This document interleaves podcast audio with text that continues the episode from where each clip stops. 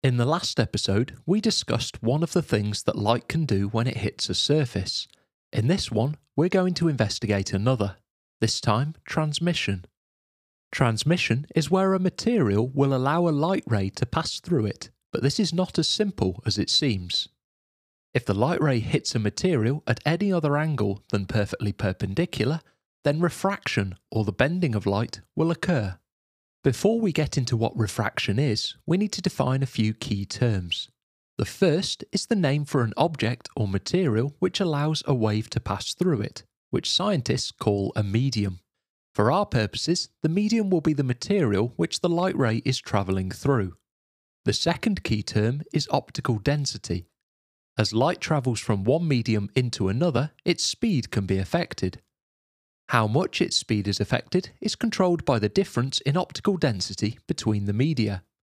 For example, if light goes from air, which has a very low optical density, into water, which has a much higher optical density, then the light ray will slow down.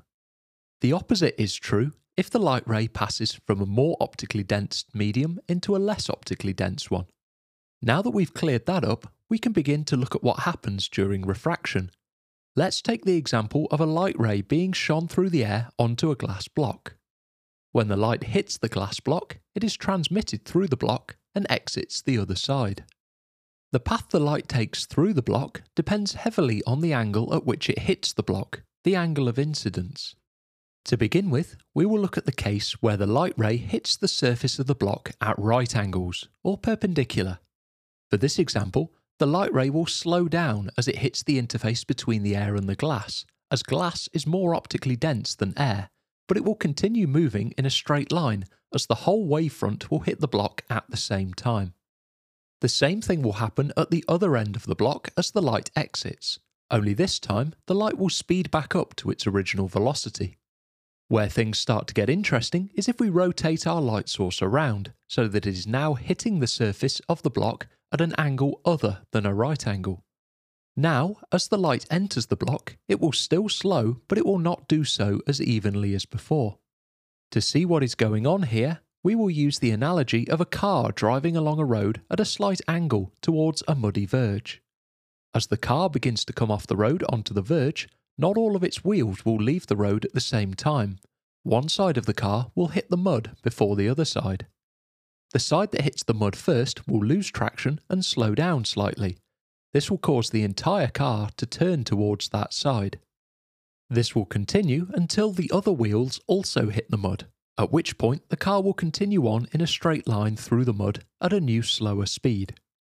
Relating this back to the light entering the glass block at an angle, just like the car, the light will also change direction as one side of the wave hits the block before the other. If we go from a less dense to a more dense medium, then the light ray will always bend towards the normal, the line drawn perpendicular to the surface. If we were to measure the angle that the light ray came in at, the angle of incidence, and compare it to the angle of refraction, the angle which the light ray left at, then we would find that the angle of incidence would always be larger than the angle of refraction, no matter what angle we shone the light ray at. This is only true for when light travels from a less dense to a more dense medium, however. For the opposite case, where the light exits the glass block back into the air around it, the converse will be true. The light ray will bend away from the normal as the first side to emerge will speed up before the other side, causing the light ray to change direction. In this case, the angle of incidence will be smaller than the angle of refraction. So, to recap, when light travels from a less dense to a more dense medium, the light ray will slow down, bend towards the normal, and the angle of incidence will be greater than the angle of refraction. When light travels from a more dense to a less dense medium, the ray will speed up, bend away from the normal, and the angle of incidence will be smaller than the angle of refraction. This phenomenon has many uses in everyday life, such as the lenses in glasses that allow people to see clearly, to telescopes of the kind that Galileo used to map the stars, to the camera in your smartphone. In a future episode, we will take a closer look at how light interacts with lenses in particular. Thanks for listening. For more GCSE science revision, search SciBoost wherever you get your podcasts.